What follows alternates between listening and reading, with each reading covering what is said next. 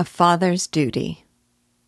Chapter 15 is just a few paragraphs long, but it speaks volumes about the soul of Godfrey.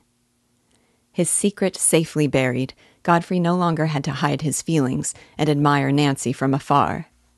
But there became a new object for his forbidden attention. Just as he once stole furtive, undeserving glances at Nancy, he then watched Eppie with a keen but hidden interest. Just as before, he had dared not confess the truth to Nancy or his father.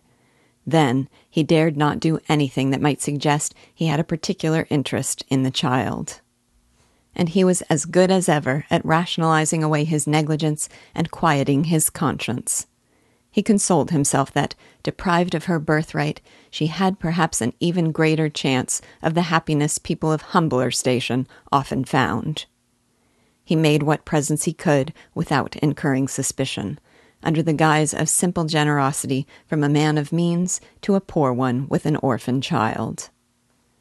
He took on the appearance of a man of firmness only because, with the death of his wife and the continued absence of Dunsey, the sword that hung over him and struck terror in his heart had been withdrawn, and he was free to pursue Nancy with purpose. But as he took the straight path toward his long cherished wishes, as he smiled with the confidence of a triumphant lover when he was asked if the day was fixed, as he envisioned the happy future of his own hearth, where he and Nancy would play with their children, his conscience was still pricked by the memory of that other child the inconvenient one. Eliot suggests in more ways than one that it pricked only lightly. First, there was this quote, that famous ring that pricked its owner when he forgot duty and followed desire.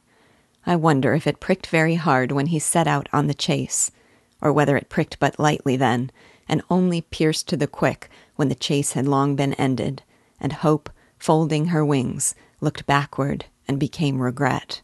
Unquote. This was a reference to a 19th century children's story called Prince Darling from the Blue Fairy Book by Andrew Lang. It tells the story of a king who is granted a wish by the fairy Truth, and who asks that she teach his son to be good. He says to her, quote, What good would it do him to be rich or handsome, or to possess all the kingdoms of the world, if he were wicked? you know well he would still be unhappy. Only a good man can be really contented. Unquote. When the king dies, the fairy presents Prince Darling with a ring that will prick his finger every time he does a bad deed. At first, the prince heeds the warning reminders, but eventually he takes off the ring and tosses it aside. Godfrey, too, seems sometimes to feel the sting of moral conscience but never lets it pierce to the quick.